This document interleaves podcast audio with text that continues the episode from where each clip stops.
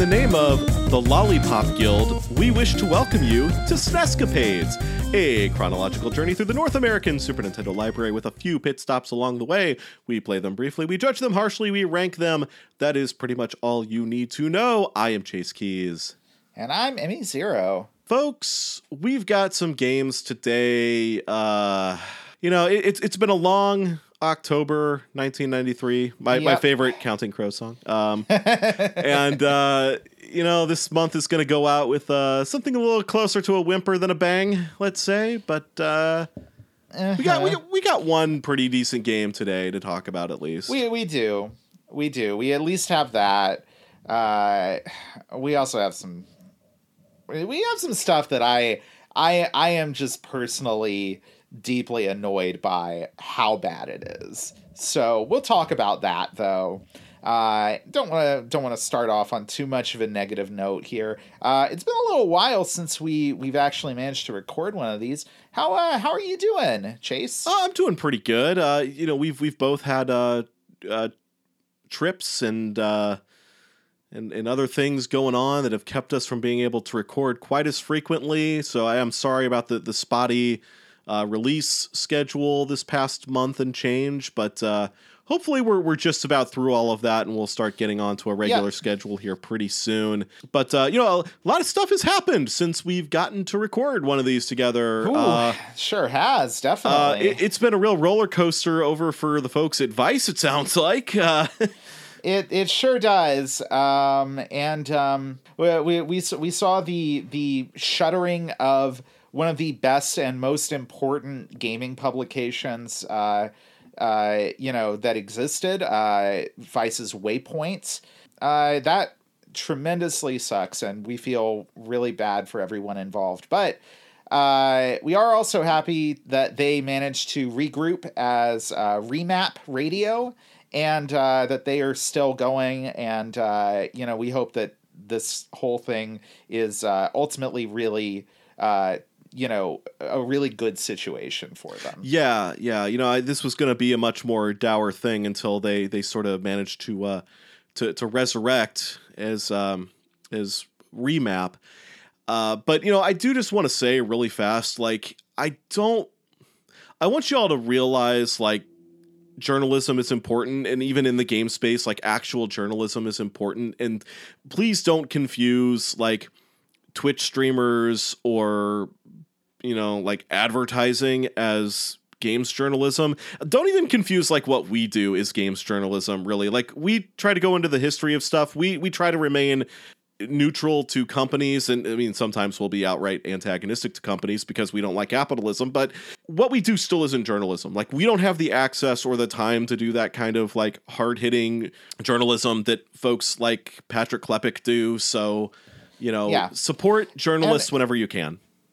Yeah. And, and it is really hard in a lot of ways to do that kind of journalistic work, both from, like, the amount of time, effort, and skill it takes, and from the resources that you need to have. Like, uh, you know, Patrick Klepek has talked about how it's much it, it's it's very hard to to do the kind of, like, reported journalistic pieces that, like, he, you know, likes to do uh, on your own without a company backing you up, because you kind of need a legal team to yes, be there yeah. to back you up, which is why he has said that, like, Remap, uh, you know, is going to have a lot of the more, like, kind of, like, you know, commentary and, like, personality focused stuff that that they've been known for doing, but that any, like, really heavy, serious reported pieces that he wants to do, he's probably going to need to work with, like, another media outlet to do those. And, like, that's just the reality of it. So appreciate that whenever you see people really out there doing the work, and, uh, yeah. you know, uh, just try to support them if you can. And yeah, uh, I would say, I, I do want to say that, like, Uh, I don't know that we've ever talked a ton about Waypoint or, like, what they do on this show, but I personally think I, I would not have taken the approach to to this show that I have personally if Waypoint had not been out there kind of leading the way. And, you know, the kind of, like, thoughtful commentary and just just trying to be really, like, authentic about about, you know, where you're coming from and what interests you in, in talking about games is a thing that I have always found really inspiring about what those people do. And I'm really glad they're going to be able to keep doing it. So, uh, you know, uh, yeah, thank you so much to everyone who listens to our show. And, you know, if you are interested in something that maybe goes even, even further, it, it just really smart people, uh, who, who, you know, have a lot of, of, you know, interesting insights into things and a lot of stuff to say about like kind of the intersection of like, you know, games and culture and capitalism and all of that. Uh, if you've never listened to Waypoint, uh, or, or now, you know, Remap, uh, go and go and check them out, 'cause they're really cool and they're, they're doing it for themselves now. So, yeah. Yep. Yeah. Um, I met Patrick Klepek once, uh, and I am happy to say he is every bit as, as kind as he seems on, uh, on the internet. Um, That's great. Yeah. You know, glad that they're still there. Glad that this uh, story has a happier ending than uh-huh. we were thinking it would a few weeks ago when we were talking about yeah, bringing this up. Yeah, so, yeah, definitely. Speaking of happy endings, Pat Robertson's dead. Yeah, he is. Happy Pride, uh, everyone. Yep. Uh, rot and piss, Pat. Yep. Rot and piss, Pat. Uh, so, uh, yeah. Pat Robertson, uh, one of the worst human beings uh, of the twentieth and twenty-first centuries, uh, a, a man who did incalculable harm to minorities, the culture, everything, is dead. And that's just good. Yep. Um, I wish I knew more of the the Munchkin uh, Coroner song to to apply it to this, uh, to get us back on track to the video games, but I don't. It's been a really long time since I've seen that movie. Uh, anyway, folks, we're a video game podcast talking about Super Nintendo games, in case this is your yep. first time here. I promise that's what we do. Yep. Um, we've got three games to talk about today. We have got the Troddlers. Weird name. Um, Weird name. Yeah. Yeah. We've got um, True Golf Classics, Wicked eighteen, and we have got the Wizard of Oz. Uh, where uh, we've really got the good, the bad, and the ugly today. um, we're, pretty much. Pretty much. Yeah. Where do we want to start? I think, uh, I, you know, I, I generally like to end on an up note. So I think let's go ahead and start with uh, Wicked eighteen. And then we can continue okay. on with the Wizard of Oz and end up with Troddlers. Does that sound good to you? Sounds good to me. Let's uh, let's do it.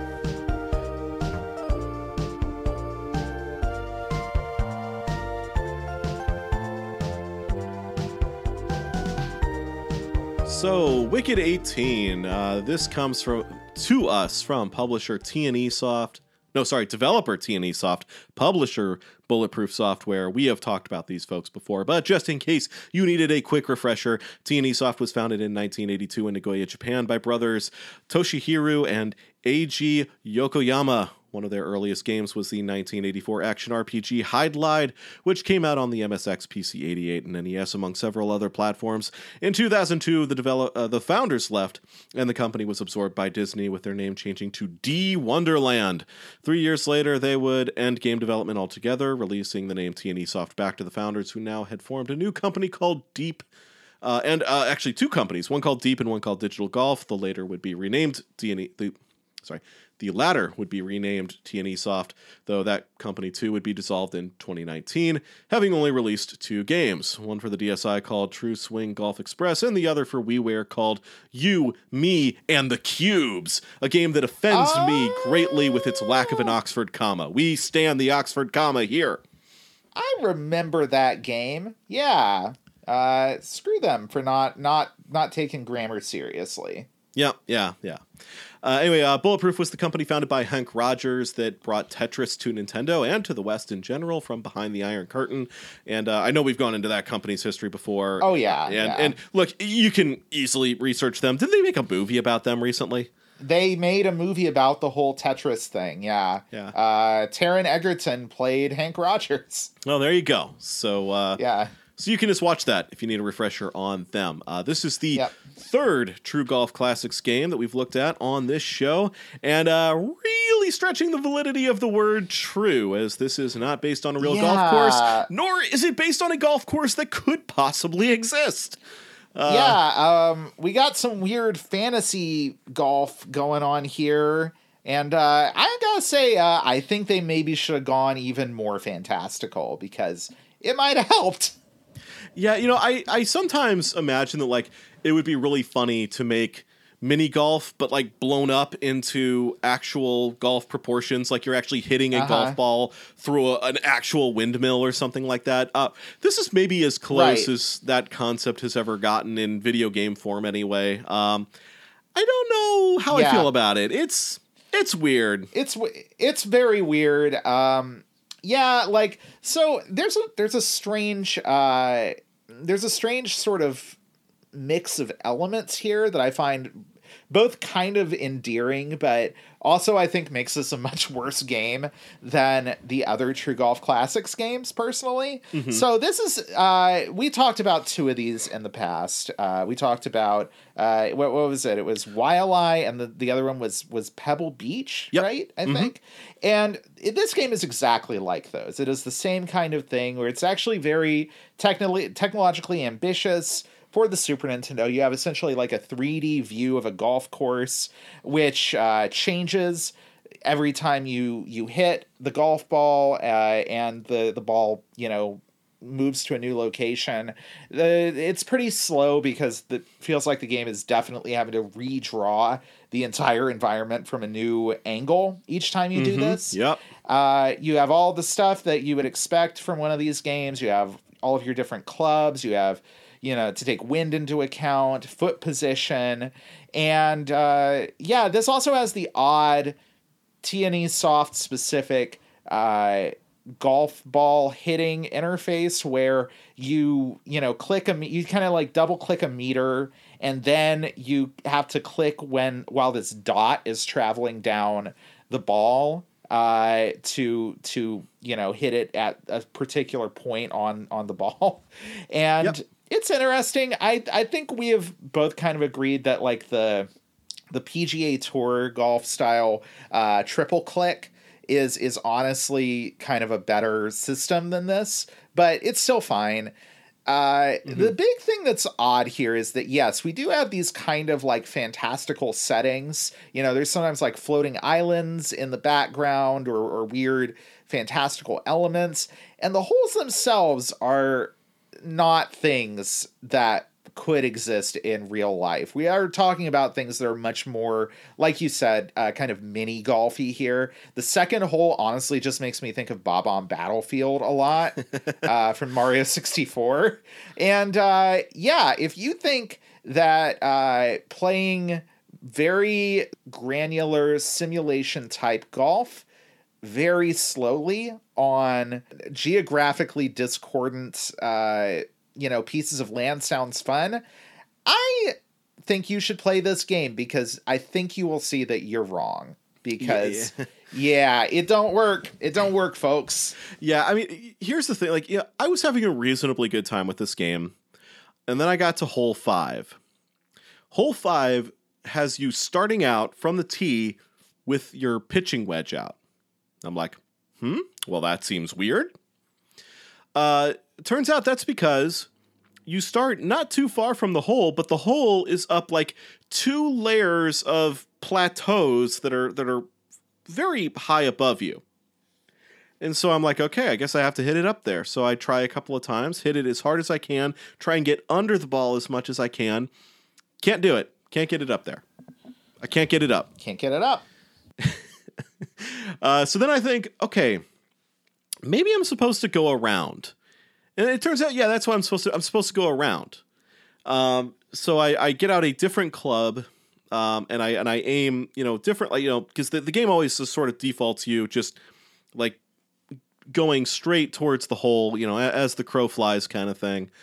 Um, so I, I I hit it that in that direction, and then I can kind of get, you know, like the the the cliff isn't quite as uh, as steep or as as you know tall on the other side of the course. I'm like, okay, I can hit it up here and then I can come back and start my way back this way. This is the kind of B S that the game is expecting you to do. Right. Yeah. So I, I approach the hole finally from the correct direction. And then I accidentally hit it a little bit too hard, and it falls all the way back down the freaking mountain. And I'm, at that point, I'm just like, I'm done. I'm done. I can't do this again. I'm done. Yep. Yeah. Um, so yeah. that that was that was the end of my time with this game. No, I mean, like, I can practice. I, I know the route now. I can practice. I can get better at this. But, like, the game threw this kind of B S. What would you want to, though? Yeah, yeah, what I want to. And the game threw this kind of B S at me on hole five. Like, I, I can kind of understand, you know, like, you've got this fantastical sort of elements going on. You've got the cool flying islands. Somewhere somebody at Nintendo was looking at that and years later would think, hey, remember that golf game? Let's incorporate that into our new Zelda game. I'm sure that's how it happened. That's right. um, that's definitely what happened, yeah. Yeah.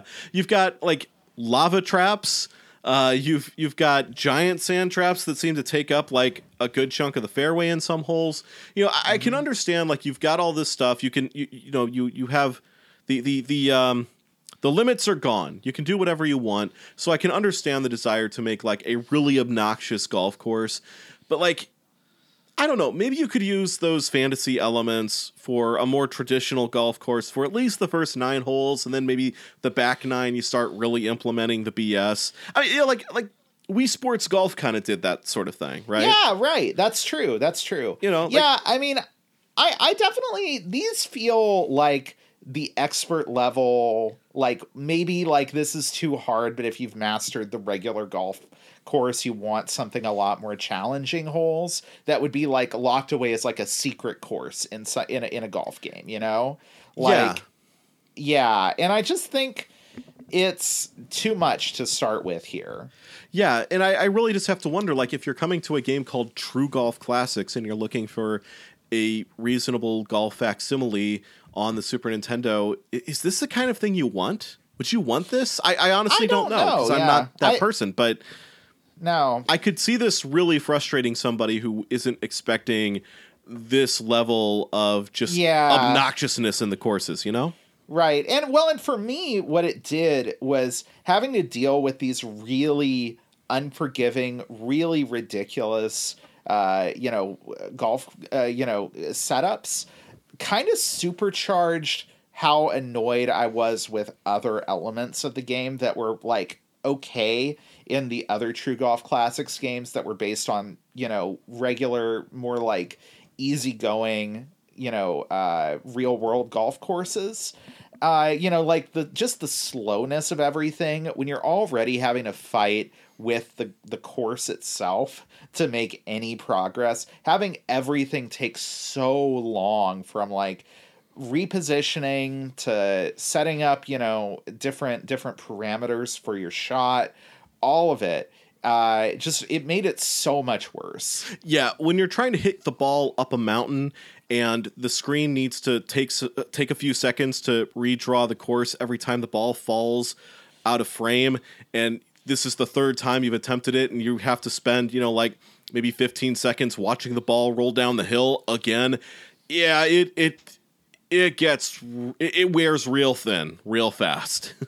Yeah, it does. It super does. So, yeah, I, you know, again, I think this is fine. It's, it's, it's, you know, it's another one of these, but I don't know if I think there's a good reason why these needed to be so obnoxious, especially so early on in the course.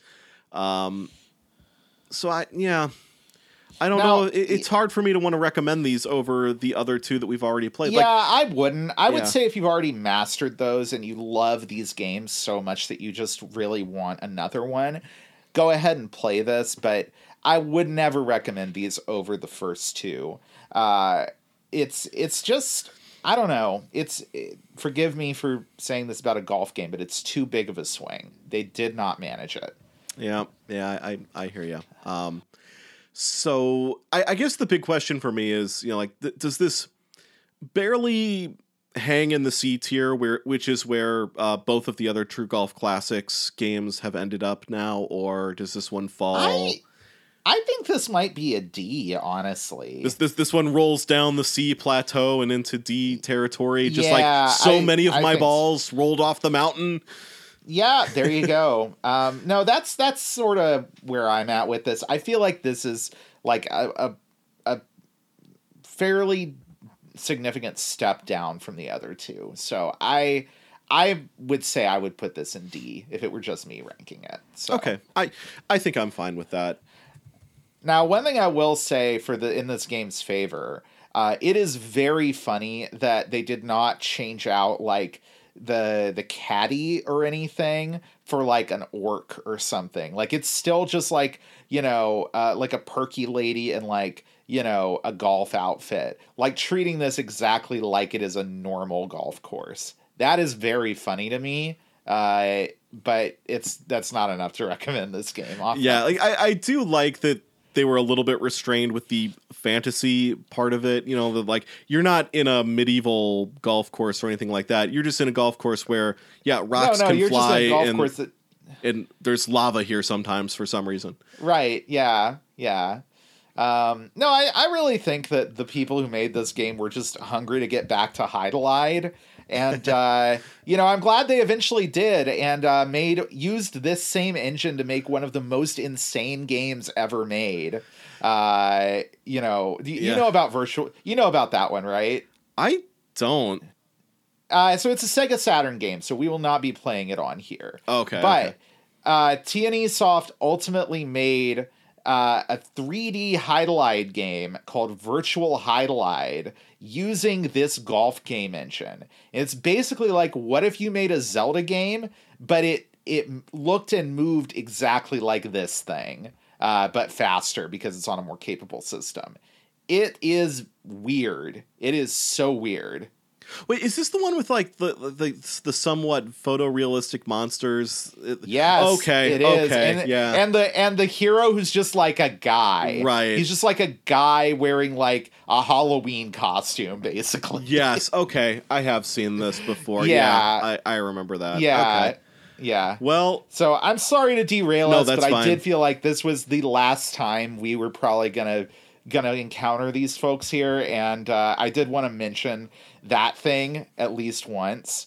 Uh, but yeah, uh, I guess that that's it. That's all I've yeah. got. Um, I, did you have any, any other thoughts about this one uh, before we move I'm, on? I'm glad the caddy wasn't an orc. She was a cutie. She was a cutie. Yeah. yeah. yeah. Cute, cute lady. Yeah. yeah. Uh, I was yeah. getting a little bit tired of her telling me to like, to, to cut my losses on this one. Like, I, like I'm just trying yeah. to get through the course at this point. Okay. I don't even, I know it's like, look, I'm not going to win. Yeah. I know I'm not going to win. I'm not even, I'm not even trying to win. I'm, we're not going for gold here. We're just, we're just going for like, can I get through this course? And the answer was no, no, I could not. So, uh, so I, I probably disappointed her greatly, and, and for that, you know, I don't know if I can recover from that. But, uh, but uh, hey, you know what? At least I'm not as big a failure as the next game we're going to talk about. That's true. That's true. um, um, folks, uh, let's um, let's follow the yellow brick road and head over to the wonderful land of Oz. Uh, yep.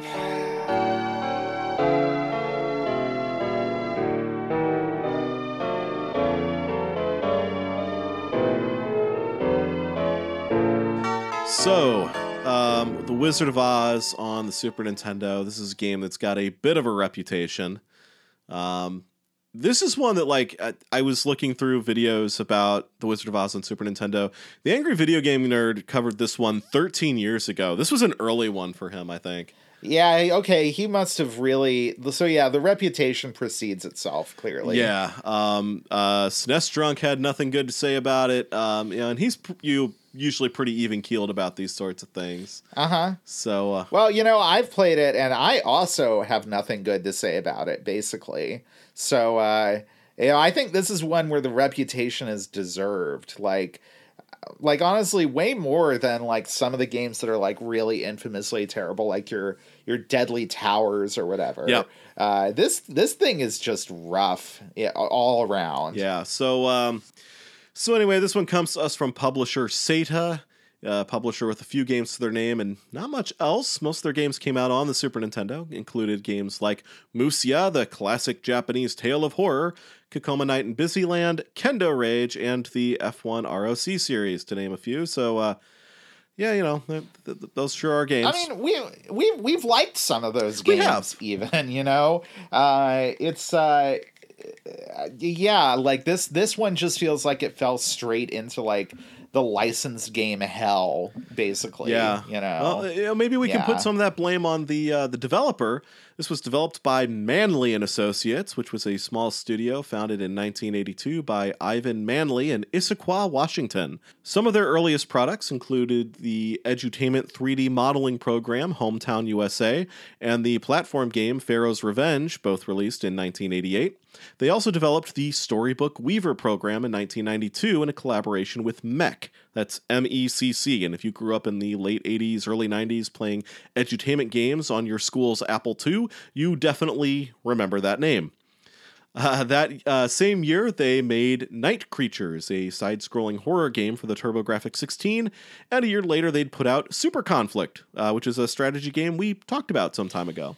We did. That was like the, the hex-based one, right? Yeah, that I surprisingly didn't mind, even though that's yeah. usually not my thing at all. Um, right, yeah. So yeah, their their gamography is diverse, to say the least. Indeed, indeed. Uh, the studio was acquired in nineteen ninety-six by E A, who moved the studio to Bellevue and renamed it E A Seattle. As E A Seattle, the studio would work mostly on Need for Speed games until it was shuttered completely in two thousand two, and that's pretty much the story of Manley and Associates. And, um, yeah, the uh, this is uh, based on The Wizard of Oz, which was a book, a series, a children's book series released in nineteen hundred with the famous movie starring Judy Garland, which came out in nineteen thirty-nine. Y'all probably don't need me to rehash yeah. the history of The Wizard of Oz. Y'all know what The Wizard of Oz is. It's inescapable, but, uh, oh boy, this game is awful. This, this game awful. sucks so much. This is one of... Like, I, I, my initial reaction to this was, this may be one of the worst games I personally have ever played, like, in my life. I don't know, with, like, a little bit more distance, I don't know if that's quite true, but it's terrible. It's so bad. Uh, like, what is bad about this game? So, this is a uh, really kind of like a, you know, an action platformer. This game has actually got some good ideas. Action, side-scrolling platformer. You start out just playing as Dorothy. She has a little star wand that she can shoot enemies with. Uh, that has limited ammo, so if it runs out, you got to start kicking them with a terrible short-range kick. Which is mapped to the X button. Yeah, Why did is. they map the attack to the X button, the one on top? What? What? I don't Sorry. know. It's It is like the people making this had never played a platform game before, truly. As you go along, you you do collect the other traveling companions of Dorothy, and you can switch between them freely, and they all have kind of different move sets. You are encouraged to replay older levels uh, with new characters after you get them, and this is all perfectly fine ideas. Uh, it's really all down to the execution. Uh, in a few different ways. One of the ways that this does not work at all is that the levels are full of very annoying puzzles in addition to, you know, more kind of traditional action-y elements. Uh, the very first level, in fact, has a, a very annoying, like, essentially teleporter maze that you have to go through in a, a munchkin house, inexplicably. And, uh... Not not a good foot to start this thing off on. The design of the action elements of this game is just atrocious. The sprites for your characters are way too big. They have really fuzzy hit detection. The levels are crammed full of enemies that should that, that will randomly be able to hurt you, uh, even though it seems like they are way too far away for that. There are unclear platforms where you can't tell what's a background element and what is, you know, a, a thing that you can actually jump on. There are very annoying little puzzle segments where you play as Toto. I'm just trying to give it like an overall picture of what the game feels like to play. And like everything they t- tried to do here feels bad, including navigating the map, which I had real trouble with. The world map is like unnecessarily um, hard to parse and, and, Uh, yeah, like almost everything about this game is is completely wrong and bad.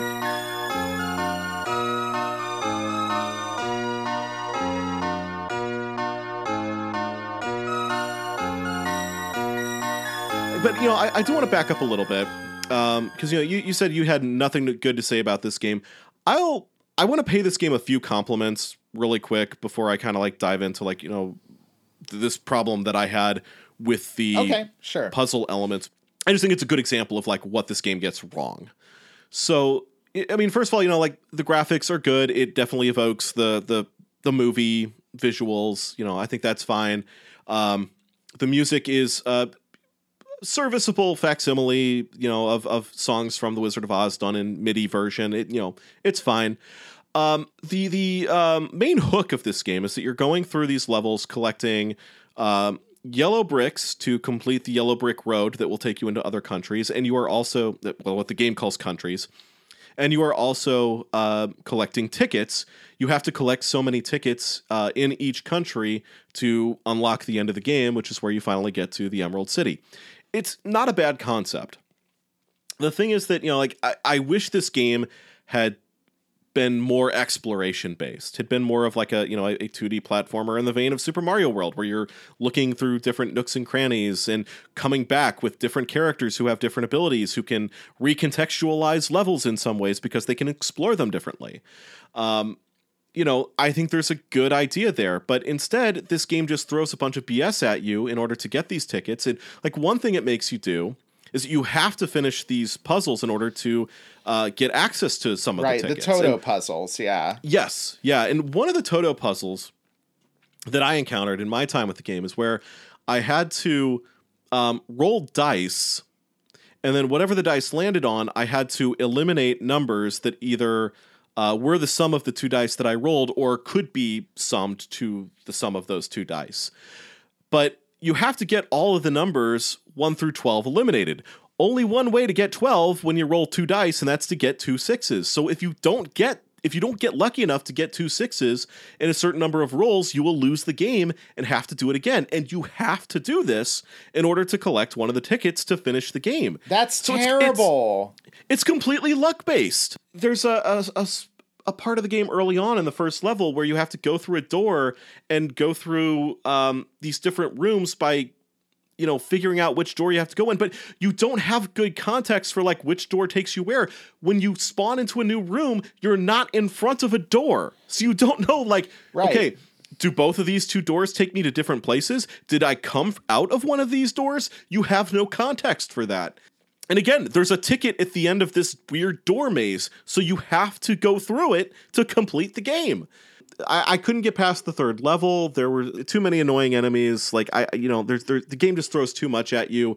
The concepts are weird. They're either things that don't feel like they belong in the Wizard of Oz, like moving anthropomorphic chairs that are attacking you, uh-huh. or like ideas that they were just grasping so desperately to come up with anything. Like, I was trying to figure out, why are there evil lemons that are falling on me? And then I remembered, oh, the song Where Troubles Melt Like Lemon Drops. They're thinking literally of lemons dropping on yeah. you. So that was their idea. Platforms are ambiguous sometimes. And I get that, like, I think part of that is because, like, the Scarecrow is supposed to be able to stand on smaller platforms that the other characters uh-huh. are too heavy to stand on. But, you know, like, it's just not made clear enough. And it's not even like the art style is interesting enough, like something like Earthworm Jim, where right. they just got a little bit too ambitious. This is Everything a pretty basic is, looking game, honestly. Yeah, yeah, it like, is. It doesn't look bad, but it, it doesn't have, like, yeah, like the, the platform, uh, you know, lack of clarity does not come from these, like, lushly illustrated backgrounds or anything. Like, it, it is not that kind of game, no, for sure. No, definitely not. Like, you get a, a projectile early on. It's like these yellow gems for some reason that you can shoot out of the wand, uh-huh. but you have limited ammo and the game doesn't tell you how much ammo you have. What? Right. What are it's you doing? Terrible. What is happening? And like the icon on the like H U D is really unclear, because if you have the gems, you see an image of the gem. It's not really clear that those are the thing you're shooting, but that's what it is. That that's what shows up on the H U D. If you're out of it, it shows you the wand, which is the thing that you're using to shoot these these gems from. Like the like why is that the, why is that what they did? I don't get it. I don't understand in the least why this is why this is the way it is. And yeah, the game is just full of like bizarre little decisions like that. Like for most games that come out seemingly kind of, you know, not really working correctly, especially for like licensed games. There's a real sense that like, oh, they didn't have enough time for this. Like, this is just like slap together whatever you can in the time you've got and move on to the next project. Maybe that's the case here, but it feels like there's a lot of work that went into this thing. It just all ended up at like incredibly, incredibly, you know, bad ends. Like, it's like it, it, it I, I don't know. I don't understand how a game gets to be like this. This game, because this is the thing, there's a lot of content in this game. This is long. This, this game, you know, like long plays of this game are multiple hours long, which is on the high end for a platform game on the Super Nintendo. And, you know, multiple characters, all these different puzzle concepts and stuff. Ambition was was clearly evident in this, but it, it it's so bad. Like, it just it, it just it's just terrible to play. You know, and, and it's weird that this came out like based around the, the the Wizard of Oz in the nineties. Like, Wicked came out in two thousand three, so a Wizard of Oz video right. game project makes sense in the aughts. Um, The Wiz came out in the seventies, so like maybe maybe a Wiz specific video game makes sense in like nineteen in the nineteen eighties somewhere. But like, yeah, and then they did Return to Oz in the eighties. Oh yeah, you know? yeah, there you go. Uh, but but but yeah, so like every decade, just about apart from the nineties, actually does have a thing where you could you could tie the the desire to make a Wizard of Oz game to something else that was was going on. I, I don't know why they did this here. Yeah, it, uh, the only thing I could come up with is uh, apparently Deke released a cartoon based on The Wizard of Oz in nineteen ninety that I don't think anybody watched. It lasted for thirteen episodes and uh, uh-huh. ended on a cliffhanger. So, uh-huh. you know, clearly they thought we might get a second season out of this and did not. So... Yeah, I, there there was a there's a fandom wiki that says like maybe some of the levels were inspired by that cartoon. Uh, like any good fandom wiki, it doesn't cite sources on that, so I have no idea of course where they not, got yeah. that from. But I guess it's possible. Um, there is a lot of stuff in here that feels very un-Wizard of Oz like. So mm-hmm. yeah, sure. No, I mean the the best I've got is that it's either the Deke cartoon or just part of some kind of larger initiative on the part of like Turner or whoever owned the Wizard of Oz at this point. I guess it was. Yeah, Turner. it was Turner. Yeah, it says on the uh, title screen. Uh, yeah. yeah, it says on the title screen to to merchandise the Wizard of Oz more, because like the instruction manual for this game has ad has an ad for other Wizard of Oz collectibles oh, yeah, that's right. at the end yes. of it. Um, like crazy stuff, like set like a seven hundred dollar like model of the Emerald City. Oh my God. It's like, who the hell is going to look at this Super Nintendo game and think, oh, yes, let's do that? Do you think they even manufactured that? Do you think like any they, they ever expected anyone to no, order that? No, I, I bet not. But yeah, like that sort of gives me the impression that maybe the people who paid for this game to get made conceived of it sort of on the same level as like, a, you know, an Elvis Presley, like like a collectible dinner plate, you know? Right, yeah. Like, like I don't know if this got advertised on, on T V on like Saturday afternoon, you know, basic broadcast T V, but it feels like it would have.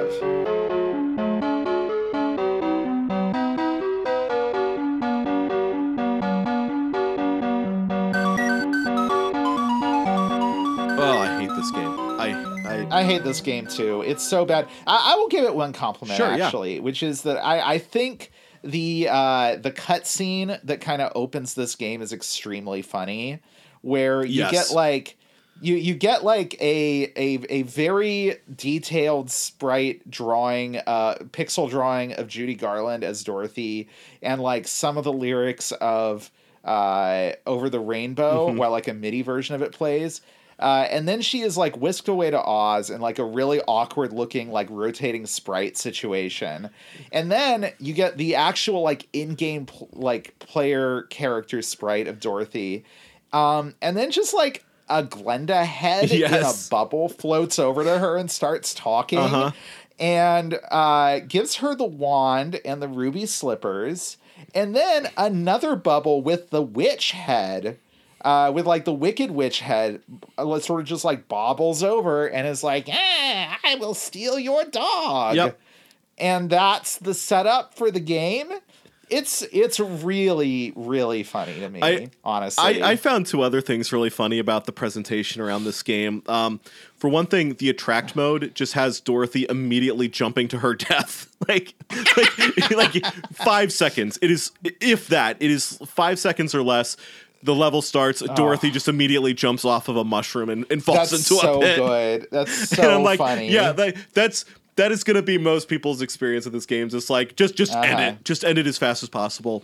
Um, yeah, yeah, yeah. And, yeah. and speaking of which, after you lose your last life, you just get a screen that just says, the end, like in, in the, the, yep. the style of the actual ending screen uh-huh. of the movie. And I was just like, yep, sure is. Sure is, because I'm never playing this again.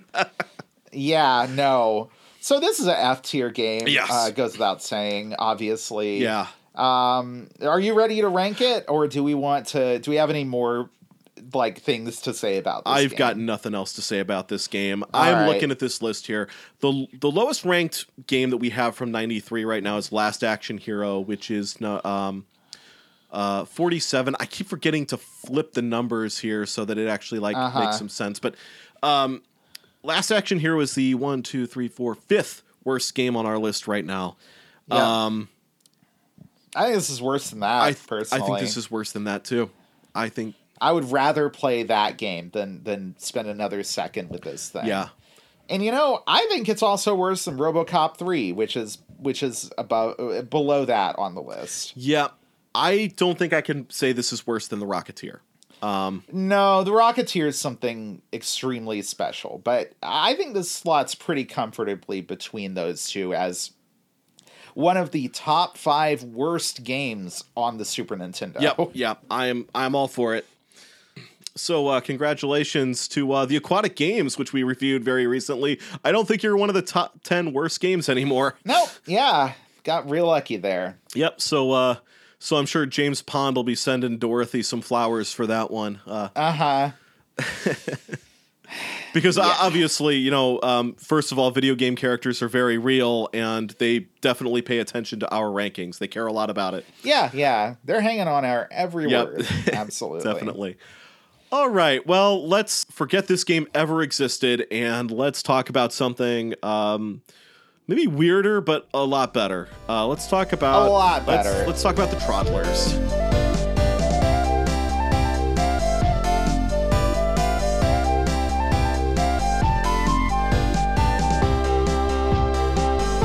The Troddlers. Uh, so before we get into talking about the game, uh, which, you know, we will have genuinely very, very, you know, nice things to say about, I do just want to say that I did sp- I did put this one off uh, a, whi- a, a while while I was, like, playing these games for the show, just because the name makes me like viscerally recoil. It's like it's like oh the Troddlers. It's a dumb name. Yeah, it's a dumb name. Yeah, but once I did finally sit down and play it, I had a lot of fun. Uh, so what's going on with the Troddlers? What's going on with the people who made this thing? Yeah, so um, so I actually think you've got a little bit of information to give uh, to us about this as well. But uh, I will say, yes, this was originally released on the Amiga in nineteen ninety-two. Would get ported to DOS computers and the S N E S near, uh, a year later. The game was published by Sega and Storm, at least on the Super Nintendo. Storm was the name used by company Sales Curve to publish some games back in the nineties. It was the name that they used because Sales Curve doesn't sound like a video game company, and uh, I I tend to agree. Uh, baffled by the yeah, fact that, that they I... still left the name Sales Curve on the Storm logo, but all right. So uh, Sales Curve was founded in nineteen eighty-eight by Jane Kavanaugh after a trip to Japan had inspired her to get into this whole video game business. Uh, for the first several years, the company would mostly be known for porting popular games to computer systems. Uh, they worked on ports for things like Shinobi, Double Dragon three, and Narc, to name a few. Uh, mostly porting these games to systems like the Amstrad C P C, Atari S T, and Commodore sixty-four. Uh, they would work on some games of their own as well. In the early nineties, they developed uh, S W I V, which would end up on the S N E S uh, under the name Firepower two thousand, which I think we've already talked about. We did play. Yeah, we did. Uh, much like the reasoning behind the name Storm to publish some of their games, they would later change their name to S C I, short for Sales Curve Interactive. Uh, many credit nineteen ninety-seven's Carmageddon as the studio's first big hit. They would seemingly ride this momentum into the aughts. In two thousand five, S C I would acquire Eidos, which would give them, uh, among other things, ownership of the Tomb Raider license. Uh, but the good times wouldn't last forever, and Lara Croft could not carry a company on her own. By two thousand seven, the writing was on the wall. There were talks to sell the company, but none of these materialized into a deal, on which shareholders blamed Kavanaugh's unrealistically high asking price. As a result, Kavanaugh would end up leaving the company in early two thousand eight before the shareholders could show her the door themselves. Square Enix would end up acquiring the company a year later. And uh, I think you've got something to tell us about the company that originally developed yeah. or published this game originally. I, I can't. Uh, no, yeah, this was the original developer okay. of of the, the game. So this started life as an Amiga game, uh, which I think you said. And uh, it uh, was developed in its original version by uh, a Swedish game developer uh, called A T O D. And A T O D, um, I went down a little bit of a, a rabbit hole on A T O D because I was sort of curious about, like, what they ended up doing. Oftentimes these, like, you know, European Amiga developers, either they didn't stick around that long or they kind of morphed into something else that was, you know, stranger or or whatever. Or they just got bought by Infogrames and don't exist anymore. Right. Uh, so this company... Uh, they did make a number of other games in the nineties, and eventually they merged with a British game developer called Warthog Games and renamed to Warthog Sweden. And this is where things get pretty interesting to me, because uh, this ends up with them uh, ultimately being purchased by a company called Tiger Telematics, which uh, is not Tiger Electronics. Very different company. Tiger Telematics was the the uh, the masterminds behind a short-lived gaming handheld called the Gizmondo. Oh boy!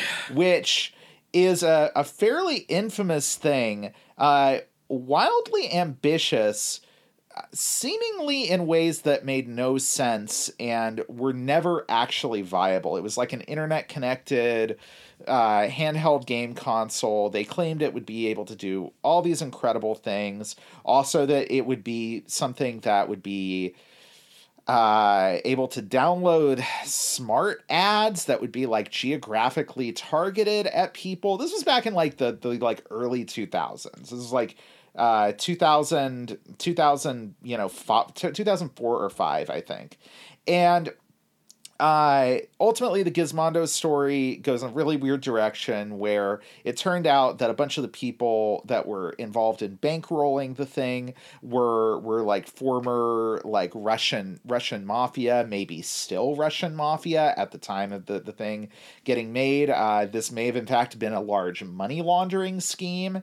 And yeah, uh, Warthog Sweden, uh, the company that is what eventually became of, of uh, you know, A T O D, uh, they were the developers of a number of the canceled Gizmondo games that people looked at and were like, this cannot be a real game, uh, including a game called Johnny Whatever and another game called Mama Can I Mow the Lawn? uh, oh, boy.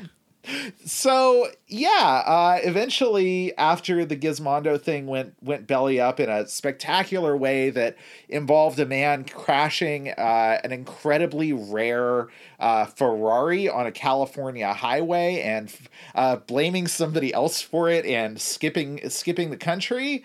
Uh, yeah, uh, they they went out of business. But yeah, uh, a, a truly wild place for this this company who made this cute little lemming style puzzle game to end up. Yeah, I you know, to the Gizmondo, like, could you actually buy a Gizmondo at some point? Like, did yes, okay. You could briefly actually buy a Gizmondo. It did come out mostly in the U K, I think. Like, I don't think that it ultimately, like, they did sell it, but in very limited forms in both Sweden and uh and and the the United States. Uh, the retail price in the U S was four hundred dollars. Uh, if you did not want the smart ads, or two hundred twenty-nine dollars if you did want Ugh. the device with smart ads enabled. Gross. And uh, it was only available. This is this is how it was sold. It was sold at kiosks located in shopping malls. So like the places where you could usually go to get like your ears pierced or buy like uh uh, uh you know. a way overpriced, uh, you know, little, little like crystal statue in a mall. Well, at some of those, you could instead buy a Gizmondo.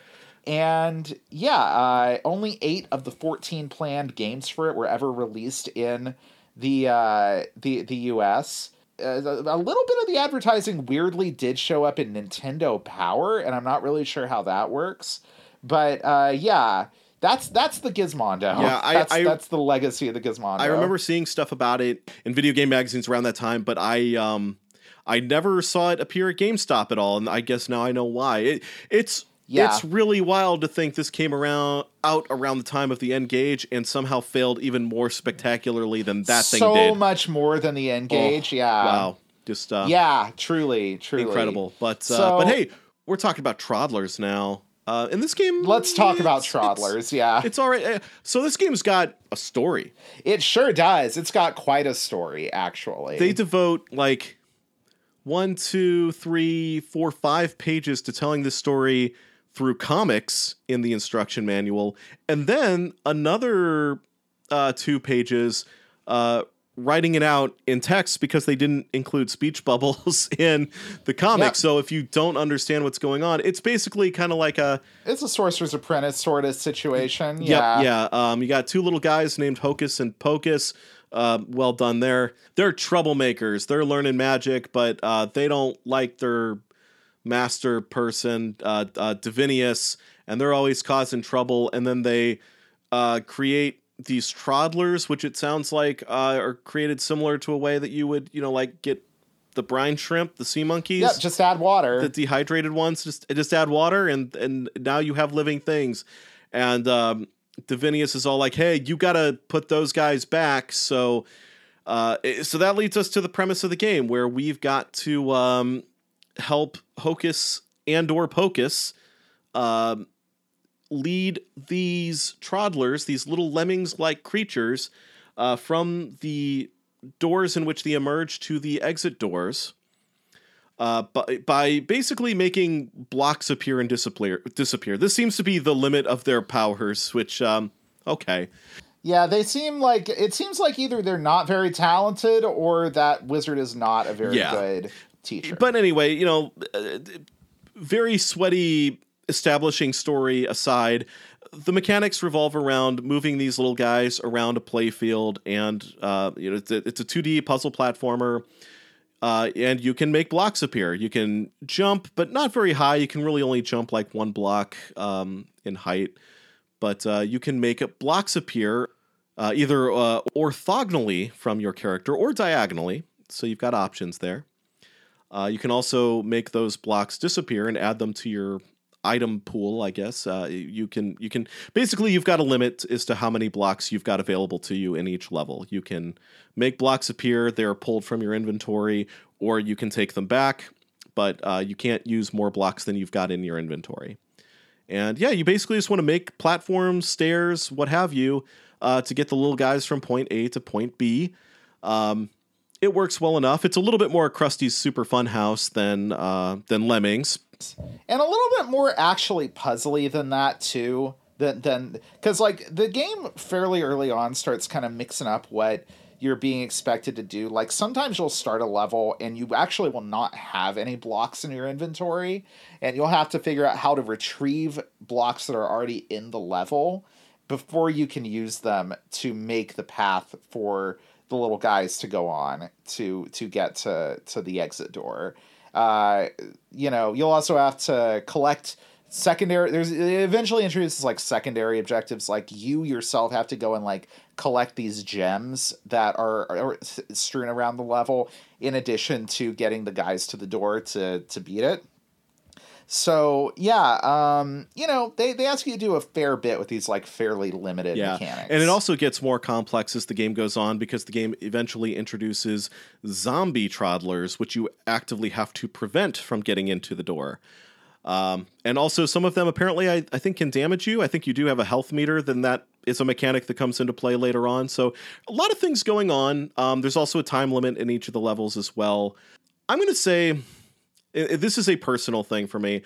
I don't care for puzzle games in which like timing is a big part of it, or, um, you know, I've got a time limit, although the time limit doesn't seem, seem like it's a huge deal, at least early on. Maybe it becomes a thing that might actually be the thing that causes you to lose a round later on. It really depends, because the time limit is not standard across the levels. Like sometimes it'll be ten minutes and sometimes it'll be like a minute and thirty seconds. And you've really got to like hustle to get everything set up just so uh, in that time. So yeah, I imagine there's some puzzles where it's like the, the timer is going to be a factor here and you've got to pay attention to it. Um, but yeah, that, that sort of thing, that, and just like, you know, timing as far as like making sure you can um, position the blocks at just the right time so that Troddlers could get in, but zombies can't.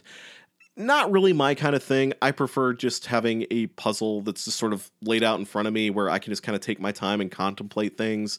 So, but I, I acknowledge that that is a, a me thing. That's not me necessarily, um, you know, criticizing the game. I can honestly take it or leave it. Like, I think that Uh, I do kind of appreciate that they do kind of take it into account when designing these puzzles. I will say a thing that kind of annoyed me in this uh, is that I, as far as I could tell, I could not find a way to restart levels uh, without letting the timer run down. Did you find it? And, and like some sometimes uh, part of the goal, part of the, the only way to solve the thing uh, is to put yourself into a a sort of unrecoverable position where you're like down at the bottom of a pit and you can't do anything and you've just got to wait for the whole thing to play out. And like the idea is that you set it up well enough that once you go down there to activate like the final element that needs to happen for the level to be completable, uh, you know, everything else will play itself out. But if you do things out of order, you're just like, well, here I am for like three more minutes. So actually, I'm I'm looking in the instructions right now. There is a way to um to abort a level. You have to okay, pause and then that's good. You have to pause and hold select. Uh, they probably could have made that a little okay. bit more obvious. Yeah, I think they could have made that clearer, because I did try doing that, but I guess I did not hold select for long enough. Uh, I would put that in the, the tutorial for the game or something, you know? Yeah, I mean, like, Lemmings has a thing on screen for that, so... You yes, know, like, this is what I'm yeah. saying. Like, I would really like it if it came up as, like, an option when you pause the game. But, once again, it's good that it's there. Uh, it's that that is a, a personal problem of mine that I did not look for that answer hard enough, but... But still, yeah. Um, but yeah, yeah. You know, there's there's a lot of mechanics that actually come into play later on. I didn't get very mm-hmm. far in this one because again, it's it's not quite my kind of puzzle game. But uh huh. And there's just an enormous number of levels. Too. Yes, like, yeah, so many levels. Yeah, I would say if if like you really liked Krusty's Super Fun House and Lemmings, mm-hmm. you'll probably really enjoy this one as well. Yeah, um, definitely. And you know, if if you don't get anxious about the whole you know timing based puzzle platforming, um, again, you'll probably enjoy this. I, I I do think there's a lot that this game does right. I mean, it, it seems like a, a like it's perfectly good at what it's trying to be. Oh yeah, totally. Totally. I, I enjoyed this more than I thought I would. Um, I, I think that like the the controls for, you know, laying down the blocks is a little bit fiddly, but I don't really know that they did it in a wrong way. Just I, I kind of wish that it felt a little better to do it, because it was pretty easy to kind of put things in the wrong places or not really realize you could, you know, set things up quite the way that you need to. Uh, so yeah. That was a little frustrating to me, but it was stuff that I got used to. So, you know, yeah, I think this game could have used a few tutorial levels at the beginning that like really spell out the mechanics for you through gameplay. And, and I think that would have made it absolutely perfect. I agree. I, I very much agree.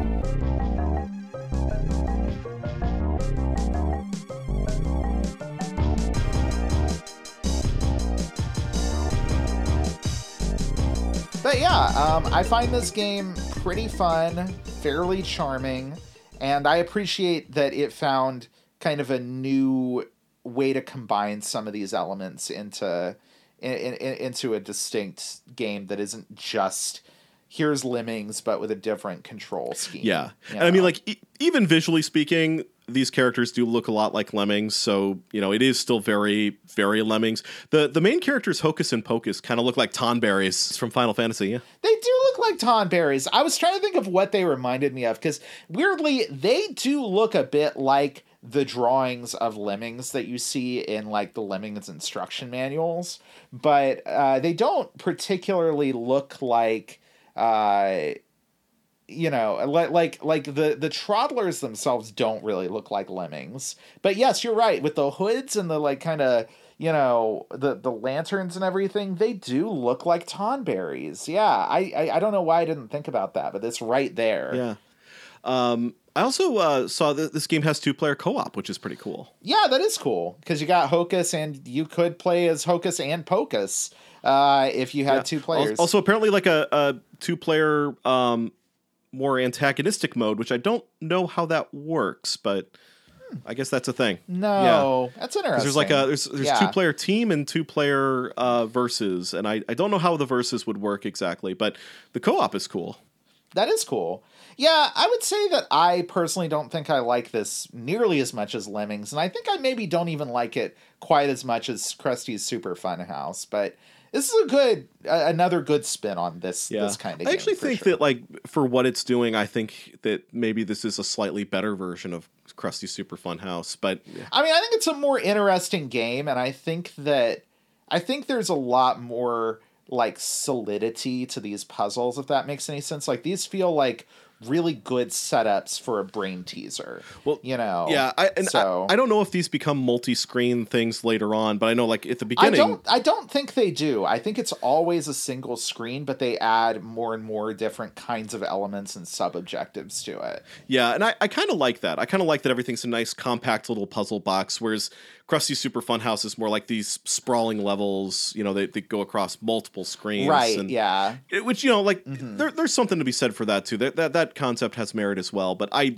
I personally mm-hmm. prefer this kind of more compact, you know, like I've got, I, th- I think that's yeah. fair. Yeah. Yeah. Um, and I guess with that, maybe it's time to look at the ranking, because we do have su- sure. Krusty's Super Fun House is a C, and I think Lemmings is in the A tier. Is it not? Yes, it is in the A tier. And honestly, I think that my personal, like, so the thing that I, I guess makes me a little bit uh, less of a fan of this than Krusty's, but I think may actually disappear if I played this a lot more, is I do find these controls a little fiddly in a way that's pretty stressful. Um, yeah, but, yeah. But, you know, I don't know that, I, I think the game design is maybe actually a bit better than Krusty. Yeah. So, yeah. I, so I don't know. Do you, I, I would say it's either a high C or a low B personally. Yeah. Yeah. It's, it's, it's kind of hard, cause I, I do agree with you that the, the controls are fiddly. Like, I think that uh, like placing the blocks should have been more clear. Like, there's a button that you hit mm-hmm. that, like, immediately you've got a cursor that lets you use the D pad to place a block, where it, it yes. seems like that cursor doesn't appear until you start using the D pad. So it's not obvious at first, and I, I feel like it should be. I feel like there's no reason to not to, to, to make it that way.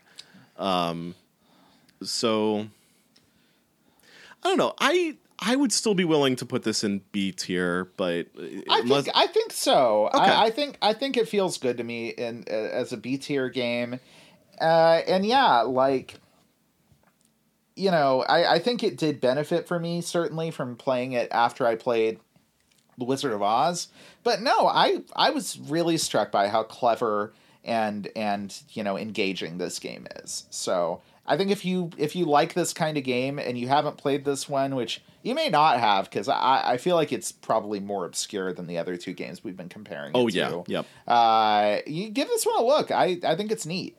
And uh, it's one of those things where even if it's not my favorite game, I am glad that doing this show exposed me to it. Mm-hmm. So, yeah. Um, oh, I want to add also, oh, yes. uh, I was re I was rechecking my Gizmondo info, uh, and uh, it was the Swedish uh, organized crime uh, that that the, the oh the Swedish Gizmondo mafia, not involved. the Swedish not the, mafia, yeah. not the Russian mafia that he was connected to. And also, uh, given that I did not, you know, rigorously fact check everything I said, uh, just say everything that I said earlier is alleged, because I don't know how provable some of that stuff was. I do not want to get sued. Uh, yes, yeah, yeah, yeah. We we like like yeah, I said at the beginning of this, we're, we're not just talking. We're, we're not journalists. We're not journalists. We just yeah. look up stuff on like Wikipedia and whatever their cited links are, yeah. which hopefully people actually remember to cite things on there. Uh, they're better yeah. about it on Wikipedia than they are on fandom wikis, at the very least. Uh, yeah, yeah, for sure, for sure. All right. Uh, but yeah, that's all I got. That's all I got for, for Troddlers, for Gizmondo, for... Uh, for October ninety-three. Curve. Yeah, for October ninety-three, we did it. We're, we It took us a very long time to get through this month, but we did manage to do it. And you know what that means, folks. It's time for another Playing with Power episode next time here on the show.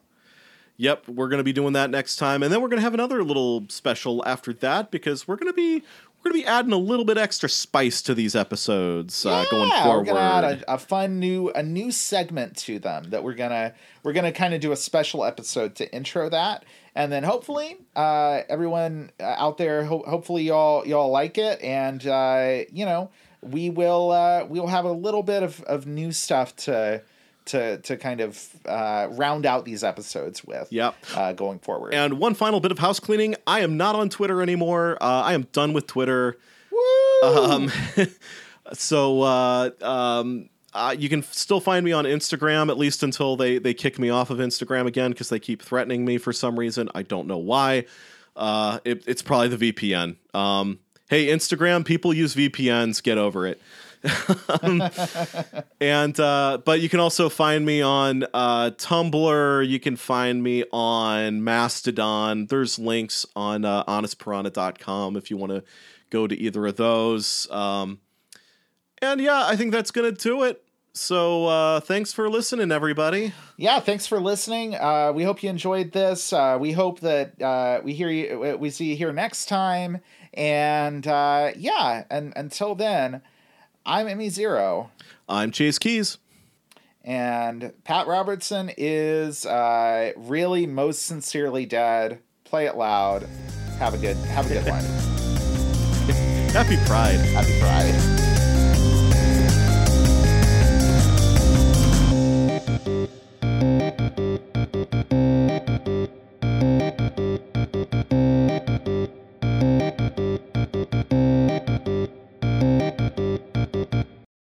Our intro outro song is How Now Brown Cow by Techno Axe, who very generously offers a ton of great music for free and royalty free at techno axe dot com. That's T E K N O A X E dot com.